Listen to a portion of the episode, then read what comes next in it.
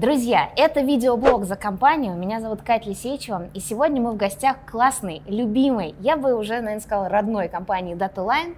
И сегодня я беседую с Татьяной Лазаревой. Она HR-бизнес-партнер компании DataLine. Валентинский, я вас не да. Так и есть. Э, у меня есть список вопросов. Я планирую это периодически подглядывать, но если вдруг тебе захочется что-то поделиться и сказать, прерывай. Э, я начать хочу с того, как вообще ты наверное, проходишь эту трансформацию, которая сейчас происходит? Как ты ее для себя принимаешь, как ты себя в этих постоянных изменениях чувствуешь? Какую из трансформаций? А, хороший вопрос. Но ну, давай начнем с какой-то личной, потому что так или иначе я вижу изменения, которые происходят, и, и перейдем уже плавно к бизнес-трансформации. Мир изменился, если кто не заметил. Как ты себя в этом чувствуешь? Ну, сейчас, наверное, уже даже интересно. Понятно, что первый месяц был таким... Хотя нет, знаешь, первый месяц был вообще не стрессовым, потому что тебе нужно было очень много организовать. Да, перестроить э, работу офиса, помочь людям как-то адаптироваться в этой истории, помочь себе адаптироваться в этой истории, пообщаться с государственными структурами, которые требовали миллиард разных бумажек на каждое твое действие э, в этот момент, и как-то научиться это быстро все собирать в меняющихся условиях. Потом, конечно, отрицание, гнев, все стадии мы прошли, и сейчас ты такой, блин, круто, давайте посмотрим, что будет дальше. То есть есть вот этот постоянный интерес и драйв. Где в этой всей цепочке, и был ли вообще такой момент, когда ты хотела, ну, все прекратить, сказать, ребят, я больше не могу меняться, я не могу это транслировать, я не понимаю, как выработать стратегию, если каждый час что-то происходит. Была, была и такая точка вот какого-то непринятия, ну, я бы не назвала это выгоранием, но вот или нет? Или в тебе вот этот моторчик постоянно работает? Слушай, наверное, нет, потому что, ну, то есть, как бы факты твоей деятельности остаются тем же самым. Просто условия игры поменялись. Ну, тебе так, ну, по-прежнему нужно там, сделать комфортные условия для своих сотрудников. Тебе по-прежнему нужно а, помочь компании добиваться там, да, результатов, которые перед ней стоят. Иногда даже больших результатов, если мы берем 2020 год. Ну да, у нас ужесточились правила игры, нам тут, тут, тут, тут, тут что-то подрезали. Ну давайте воспринимать это как не 80 уровень, а 90-й. Да. Теперь мы там. И масочки за нами здесь лежат, мы их только сняли, если что. Расскажи мне, э, чем занимается HR-бизнес-партнер? Мы тут обсуждали с Таней за кадром, что на самом деле у Тани есть такая вторая должность, санитар ЦОДа. Она сейчас расскажет э, вообще про что это. HR-бизнес-партнер. Это кто? Это как? Есть два ответа на этот вопрос. Так. Э, красивый и по факту.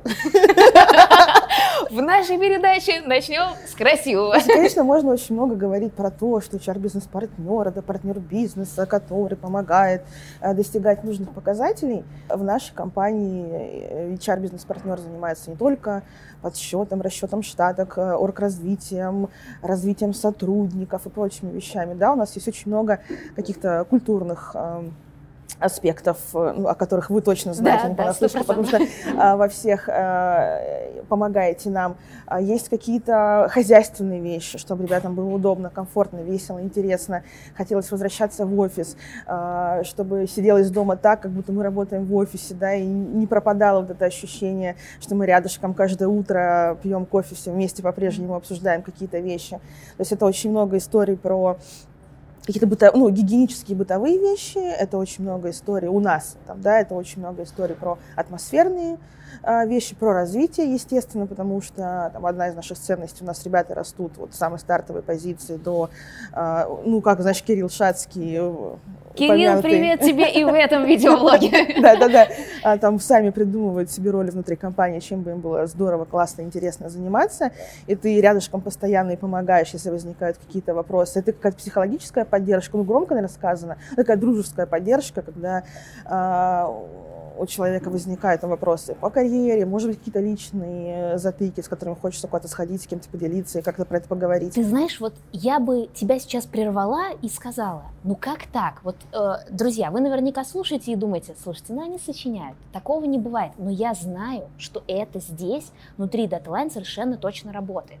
Вот это что? Это про счастье сотрудников, это про управление талантами, это вообще про корпоративную культуру. Как как вот это замеряется вообще, что это эффективно работает? А я это знаю, я вижу э, эти изменения. Как ты чекаешь, что да, это работает, это не просто красивые слова, это факт? Ну, э, ты знаешь, если мы начнем, там, а начнем от печки, mm-hmm. поговорим о том, что каждая компания абсолютно уникальна. Я вот помню, помнишь, раньше была э, прекрасная книга по спиральной динамике, и все очень пытались э, понять, какого же они цвета, Куда и, как всем, да. и как всем срочно стать бирюзовыми. Я, и это первый вопрос после того, как я прочитала эту книгу, а точно ли всем нужно становиться бирюзовыми? Здесь точно есть компании, которые хотят быть красными, фиолетовыми, да, зелеными, синими, голубыми, да, серо-буро-малиновыми. Они могут сами себе придумать, да, там свой, свой, цвет, свой набор, салатовый, свой цвет, салатовый, например, да. Э, Еще когда не было спиральной динамики, мы говорили, что как бы салатовый – это принцип жизни. Да, до, это вот до того, как это стало мейнстримом, салатовый уже был. Поэтому очень важно сначала понять, да, вот э, какой точке ты находишься, вот как компания, как сущность, что тебе комфортно. Там кому-то э, комфортен э, авторитарный стиль управления. И я абсолютно уверена и видела, что находятся люди, там, да, их сотрудники, которым тоже комфортно жить в такой обстановке. Да, кому-то очень классно э, дневать и ночевать в офисе, да, играть в видеоигры, тут же пить кофе, тут же там в комнату отдыха прийти, массаж сделать там или на диванчике поспать. А кому-то очень важно прийти в 9 утра, там, да, в 6 утра закончить и там, пойти домой, заниматься mm-hmm. своими делами, забыть про его работу. И то, и другое, и третье, это все ок. А скажи мне, пожалуйста, вот счастье сотрудников – это миф или это измеримая, ощутимая на пальцах реальность? Ну, потому что есть все-таки, в, я бы, наверное, так, есть какая-то среда HR-мифов, я бы так назвала. Все к этому, с одной стороны, стремятся, с другой стороны, где-то внутри презирают, потому что, ну, как измерить счастье, насколько там его, его уровень. Вот как ты считаешь, это, это миф или реальность?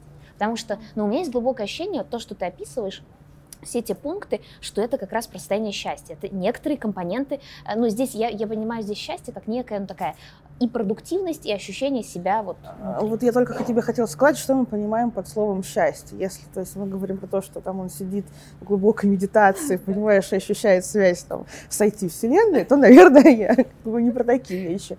А если мы говорим э, про счастье, это э, как комплекса факторов, которыми человек удовлетворен, да, и все это заставляет его, например, делать сверх своих, э, своей зоны ответственности, там, да, помогать кому-то больше, там, чем это предписано, там, mm-hmm. помогать коллегам, помогать новичкам, помогать сотрудникам более там, да, пока маленького уровня, то в такое счастье я, конечно, верю. То есть э, пирамида масла. И можно, это счастье можно измерить? Вот это комплексное счастье? Ну, честно, все Давай закида... честно, ну, потому что крас... меня... красивые цифры, про красивые слова уже все сказали. Я хочу честно. Сейчас все меня закидают камнями, наверное. Но, допустим, я не очень верю в опрос с вовлеченностью. Да-да-да. Ну, правда. То есть, а, и то, что я, может быть, мне не попадались какие-то гениальные опросы вовлеченности, но те, которые я видела и пробовала делать, ну, у меня вызывали сюда больше вопросов. Ну да, они меряют среднюю температуру по больнице. Но, блин, ты понимаешь, что счастье это величина ближе такая э, к положительному полюсу. Угу. Есть отрицательный полюс, есть положительный, а мы всегда смотрим на экватор. Ну, вот они для меня, как бы, эти цифры для меня не всегда очень показательны. Мне, конечно, но они очень, усред... очень общие, да, они да. как бы, да, не про а, И я понимаю, что это тяжело масштабируется в рамках большой компании, но там а, мы всегда стараемся лично подходить к каждому, значит, как mm-hmm. персонально подходить к каждому человеку. Там, э, за, в той эти дирекции, за которой я закреплена, там, я знаю там, большую часть сотрудников в лицо. Mm-hmm. Я знаю, а, там, я примерно представляю кто они, про что они, что им интересно, что им важно, что им нравится, что им не нравится. Я могу по глазам ВКС определить, как бы, а надо с человеком уже поговорить или нет. Так и... все-таки э, астрология в HR существует. Я Абсолютно. могу по глазам, я по тебе чувствую. Ну, шара у меня пока нет, но в принципе... Ну, ты знаешь, если что, можем организовать. Да. Но это же твой личный ресурс. Он конечен, как ресурс каждого человека конечен где вот эта грань, насколько это масштабируемо. Потому что вот есть Таня Лазарева, Таня Лазарева дает частичку себя каждому сотруднику, но компания сейчас, мы это видим, она неистово растет, вот просто каждый день. Что-то меняется. Как масштабировать вот, это, вот этот подход, который... Рас, ну, то есть выращивать еще там, да, линейку людей, которые могут делать то же самое. У нас есть секретный проект, мы на самом деле об этом долго думаем с моим партнером, бизнес-партнером, простите за тавтологию, Женей Евгением. И там у нас есть наметки, мы пока о них не расскажем, но там у нас есть проект по секретным названием «Ангелы и Чарли». А, и мы думаем, как это масштабируется, точно масштабируется. Ну, то есть просто как бы ты не один ходишь, да, там у вас 5-10 человек ходит, занимается тем же самым. Ведь, э, история про персональный подход это не всегда, знаешь, вот это докопаться э, там до глубины, помочь решить глобальные углу, да. проблемы, да. там, не знаю, удержать или сделать что-то еще важное. А это просто, просто про поговорить, просто послушать. Просто заметить, чувак, я вижу тебя, и там мне все Да, равно, что, например. что первое, что ты есть, э, что тебе, может быть, не очень хорошо, а давай мы с тобой поговорим. Это В этом плане, на самом деле, очень хорошо те же чат-боты работают, которые у нас были совсем там, да, не про эмоциональное состояние, а про какие-то веселые, развлекательные вещи поддерживающие. А давай мы здесь чуть-чуть расскажем. Э, Мандариновая леса совместно с DataLine мы делали чат-бота для внутренней кухни, для внутреннего общения сотрудников. Это было и там, в начале пандемии, год назад, это было и там перед Новым годом. То есть мы бот использовали как э, классный такой инструмент. И действительно какие-то вещи, когда, то есть и- у меня действительно запало в сердце, когда люди с ботом начали разговаривать, присылать ему, посмотри, бот, Боренька, бота звали Боря, э, как Здравствуй, Боря. да, варианты с нами. Как к нему обращались, что посмотри, как у меня дела. И это настолько было трогательно, настолько вот ты понимаешь, что человек доверяет компании, он доверяет, он искренне говорит, и у меня правда, то есть я помню, что у меня до слез это было ощущение, нифига себе, это работает, это вот так происходит. Раз уж мы заговорили о э, ивенты, какое место они занимают? Ну, у нас они занимают э, весомое место. То есть у нас есть три, да, таких достаточно больших, крупных мероприятия. Это театр, это Новый год и летнее мероприятие в мае, где мы по- в мае подводим финансовые итоги. Мгм. Нормально, это Да, традиция. это, тра- это традиция, мы не изменяем, и ребята ждут. То есть ребятам интересно, мы стараемся каждый год удивлять, поднимать планку, все становится веселее и веселее это делать, да, Катя? Слушай, ну вот к вопросу. Это на самом деле я все время говорю, что наши клиенты заставляют нас расти абсолютно с космической скоростью, потому что все время вам что-то нужно, все время нужно что-то классное. И вот вопрос. Ты об этом сказала. Э, Компания растет. Э, Вы уже, вы всегда делаете не средний, вы делаете топ-результат. Но это же каждый год его нужно перепрыгивать. Как вы это делаете? Где находишь ты вдохновение? Где ты смотришь идеи? Где ты вообще это собираешь? Потому что, ну, это же каждый раз нужно придумывать и переплюнуть, и чтобы вот этот «Вау, это было круто, Таня, отзывы, там, Даша писать». Как, как Ну, ты это делаешь? Начнем с того, что хорошая идея – это всегда коллективная работа. Ну, то есть вот эта история про... м, гени- вот Я значит, проснулась и придумала таблицу Менделеева, но у меня, по крайней мере, не работает. То есть любая идея ам, это, сим- это симбиоз в диалоге каких-то вещей. Мгм. Один слово сказал, другое слово сказал. Тут кто-то что-то вообще ненужное вставил, и оно все собирается в какую-то картинку. Ну, вот как у нас была э, история с нашими гендерными праздниками. И получилось круто, здорово и интересно. Но опять же, очень много культурных аналогов. Пожалуйста, мне кажется, в мире столько всего придумано до нас, что можно ходить, смотреть. Ну, просто открыть глаза и так дать возможность. Да, да, да. Главные качества, на твой взгляд, HR BP, вообще HR, что вот из того, что ты говоришь, какие ценностные человеческие качества должны быть? Опять история про там, данную, какую-то конкретную компанию. Если мы берем эм,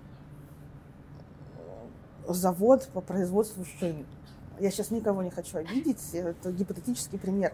Там наверняка нужна вот женщина там, или мужчина, кремень, который будет держать всех этих рабочих в ежовых рукавицах. Все за красными, вот да. Да, вот, вот так.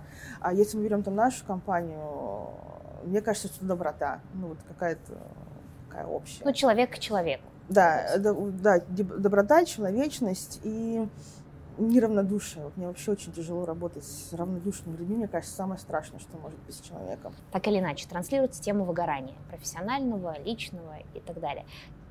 Вообще, вот как ты считаешь, это можно предотвратить? И вообще, существует ли эта проблема объективно, вот, на твой взгляд, внутри компании? Либо же, как ты уже сказала, поскольку есть ротация, поскольку есть рост и переходы, то, в принципе, вы это свели к минимуму.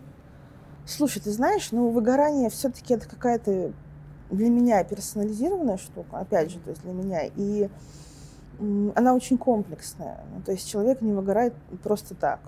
Есть То причинно-следственные есть, связи. Да, ты же не тебе не может просто так стать что-то неинтересное. Ты либо не, ну, не видишь, куда идти дальше, а уже застопорился, либо не хочешь туда идти и боишься идти во что-то новое, там, да, ну, вот не нашел. И всяческих, ну, я выгорел. Вот, я не представляю, как можно выгореть. Я вот открываю спис- список своих задач, куда мне ставить слово выгорание здесь. У меня, у меня нет расписания. Просто гореть, Да-да-да. идеи, да. И, ну, как конечно, бывает усталость. И нужно, ну, понять, что соблюдать баланс невозможно. Там, я не верю, что можно отсоединить себя полностью, знаешь, вот отсоединить историю, работа, жизнь. Я думаю, что это и не нужно делать сейчас. Да, так да. Все. Мне кажется, что это, это история просто, что нужно слушать себя, успевать, если это прям про усталость, выгорание, uh-huh. физическую какую-то, ментальную, психологическую, ну вот нужно научиться слушать себя и давать себе время для отдыха. Если это выгорание именно какое-то профессиональное, uh-huh. да, и это про действие, которое ты выполняешь, ну, э, здесь такое может быть, ну, то есть нужно посмотреть. И опять же, вот здесь как раз нужна связка с каким-то человеком, мне кажется. Это, это может быть не обязательно бизнес-партнер, это может быть твой руководитель, это может быть коллега по работе, которому ты доверяешь, вообще просто там друг твой. Зашел вот э, на бар и сказал, ребят. Да, да, да. И, ну, как бы и поговорил, слушайте, чуваки, что-то мне как бы... Ну, вот у нас точно такое происходит. Я вижу очень интересные карьерные истории, mm-hmm. когда там чувак говорит, блин, что-то я не хочу вот заниматься не вот mm-hmm. этим уже, а чем не придумал? Он говорит, ну, вот смотри, у тебя есть раз, два, три, четыре, пять направлений, направление, сходи попробуй, пощупай. Он сходил, попробовал, пощупал, хочу вот этим позаниматься. Не вопрос, иди туда и занимайся. Это личная ответственность? Или все-таки ты за этим, ты, твоя команда следишь и пытаешься? Или все-таки это вопрос, там человек подал сигнал СОС, ему помогли? Или это вы отслеживаете? Я лично считаю, что человек должен подать сигнал СОС. Ну, то есть, вот... ну сказать, мне не окей поменяйте, помогите, я да, готов к да. изменениям. И как раз наша ответственность, наверное, как HR, создать условия и руководителей, там, да, создать условия, чтобы человеку было не страшно поднять руку, сказать, помогите мне, пожалуйста. Там, и дальше мы идем помогать. Да, чтобы тебя, как бы сказать, не угнетали тем, что, а, ты не справляешься, mm-hmm. иди фигачи дальше. Это, правда, такой сложный момент. Ты не выступаешь на конференциях. Нет. И не ходишь туда, вот, чтобы транслировать какие-то идеи, хотя вам столько всего можно рассказать. Клево. Почему? Во-первых, это какая-то моя личная история. Ну, ты, ты, знаешь, для меня это самовосхваление. Знаешь, праздник нарциссизма. Извините, пожалуйста, коллеги, лично моя история. Ну, то есть, вот, для, вот для меня это вот я бы выглядела и чувствовала себя, наверное, так.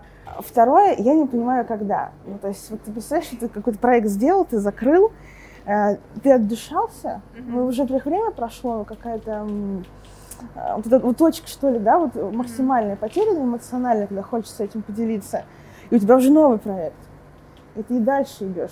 И все, там нет времени пойти а красиво нужно, рассказать. Да, еще нужно пойти поучиться, доучиться все свои 35 обучений, которые ты на себя а, набрала, еще хочется как-то отдохнуть и с друзьями встретиться, и в театре я уже год не была. Э, я восхищаюсь, честно, своими коллегами, которые успевают э, делать такое количество вещей. Для HR-бренда это важно? Вот что вот ты приходишь, рассказываешь о компании, о каких-то вещах, транслируешь это или нет? Я думаю, да. Ну, видишь, опять же, у нас своеобразная история, и наш HR-бренд транслируется, когда там люди приходят к нам на собеседование или смотрят mm-hmm. наш сайт. И тут, в принципе, плюс-минус становится все понятно, что и как происходит.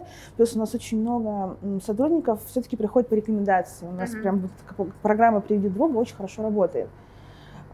И как-то мы вот прям справляемся. А ты сказала про то, что приходят рекомендации, а есть тут проблема из серии. Ты приходишь, вдохновляешься, все тебе так красиво, так классно, а потом ты начинаешь работать. Есть вот здесь какая-то точка, может быть, ну там, не разочарование, но ага, на собеседовании было одно, мне там вот так. Потому что так или иначе для меня собеседование, поправь, если я ошибаюсь, это продажа.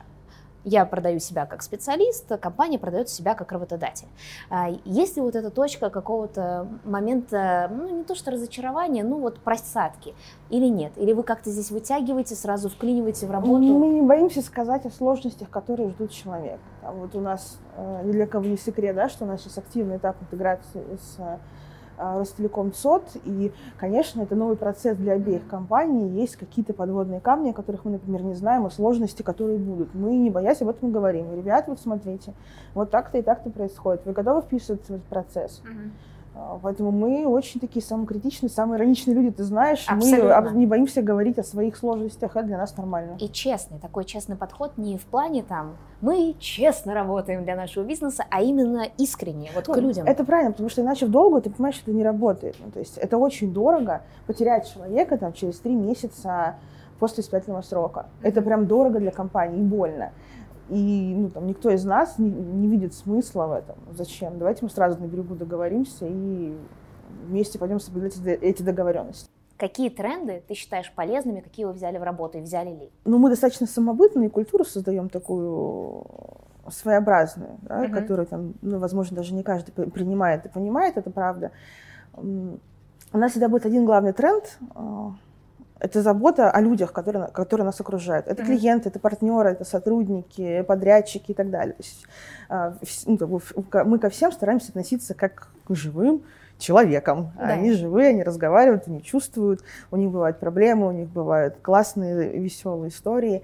И там, ни один из сервис-менеджеров наших не даст соврать, что мы не только там сотрудников стараемся, как я уже говорила, mm-hmm. да, знать в лицо. У нас так и с клиентами, и с подрядчиками, надеюсь, подрядчики это, это подтверждаю. Чувствуют. И э, мне кажется, история вот э, человек для человека сейчас самый главный тренд. А вот все, что мы говорим про цифровизацию, трансформацию и прочие-прочие великолепные вещи, ну, это такие вишенки на торте. Корпоративная культура. Для меня, э, несмотря на то, что я в это верю, я знаю, что ее нужно записывать, строить, обращать на это внимание, инвестировать туда время, силы, деньги и так далее – это такой, знаешь, немножко код Шрёдингера. Она либо есть, либо нет, точно неизвестно. Вот корпоративная культура DataLine для тебя это что? Вот я так поняла, это забота о команде, о партнерах, э, там, клиентах, подрядчиках. Что еще? В чем сила? А, сила вот в постоянном движении. Ну, и это не про там бег э, да, за трендами, а это история про то, вот где я сейчас, что я хочу полечить, и когда там, да, или улучшить там, да, и когда мы сможем это сделать. И когда мы это сделали, э, помните, понимать, что нет предела совершенства, есть что-то еще, что тоже можно... Вот это искусство маленьких шагов, на самом деле, оно же самое замечательное. Наша компания ровно про это. Мы потихонечку каждый, каждый, каждый что-то допиливает, и поэтому там, вот, мы не можем рассказать тебе про какие-то глобальные там, да, суперпроекты, которые там полностью пере переструктурировали наш бизнес. У нас такого нет, потому что ну, у нас чет, чет, чет каждый день происходит. Каждый день мы чуточку лучше, чем вчера. Это, возможно, звучит как такая знаешь, демагогия, но оно правда, оно правда работает. Ну, то есть, грубо говоря, э, в 10 направлений, 10 разных шагов, и где-то будет результат, где-то больше, где-то меньше, но он будет. Угу. Это, это, и вот в какой-то, знаешь, в каком-то колоссальном чувстве индивидуальной ответственности за то, что происходит. Это тоже очень важно и очень ценно для нас. Mm-hmm. Когда даже мою мать, я понимаю, что, что мое маленькое действие может облегчить жизнь там Васи, Пети, Коли, Саши, mm-hmm. а Коля и там Петя успеют, ну, да, благодаря этому сделать какую-то классную, крутую штуку, которая повлияет на результат. И вот эта индивидуальная ответственность тоже очень важная часть. Ну и э, творчество, потому что мы всегда говорим, кто хорошо работает, тот кто хорошо отдыхает и проводит время, для нас это важно. Отрываться, переключаться. Вот для нас все вот мероприятия движухи на самом деле это способ да, переключиться. Так как мы бизнес 24 на 7, нам это очень важно делать дать возможность э, почувствовать себя человеком рядом с человеком, которому что-то еще интересно. Но это, кстати, классная история, потому что и театр, который вы делаете, и все события, они дают возможность сотрудникам раскрыться, показать себя не только в профессиональной сфере, но и в личной. Когда ты в личной раскрылся, э, тебе, мне кажется, э, в рабочей становится спокойнее, потому что ты уже показал, что ты молодец, ты, с тобой можно работать, иметь дело, это классно.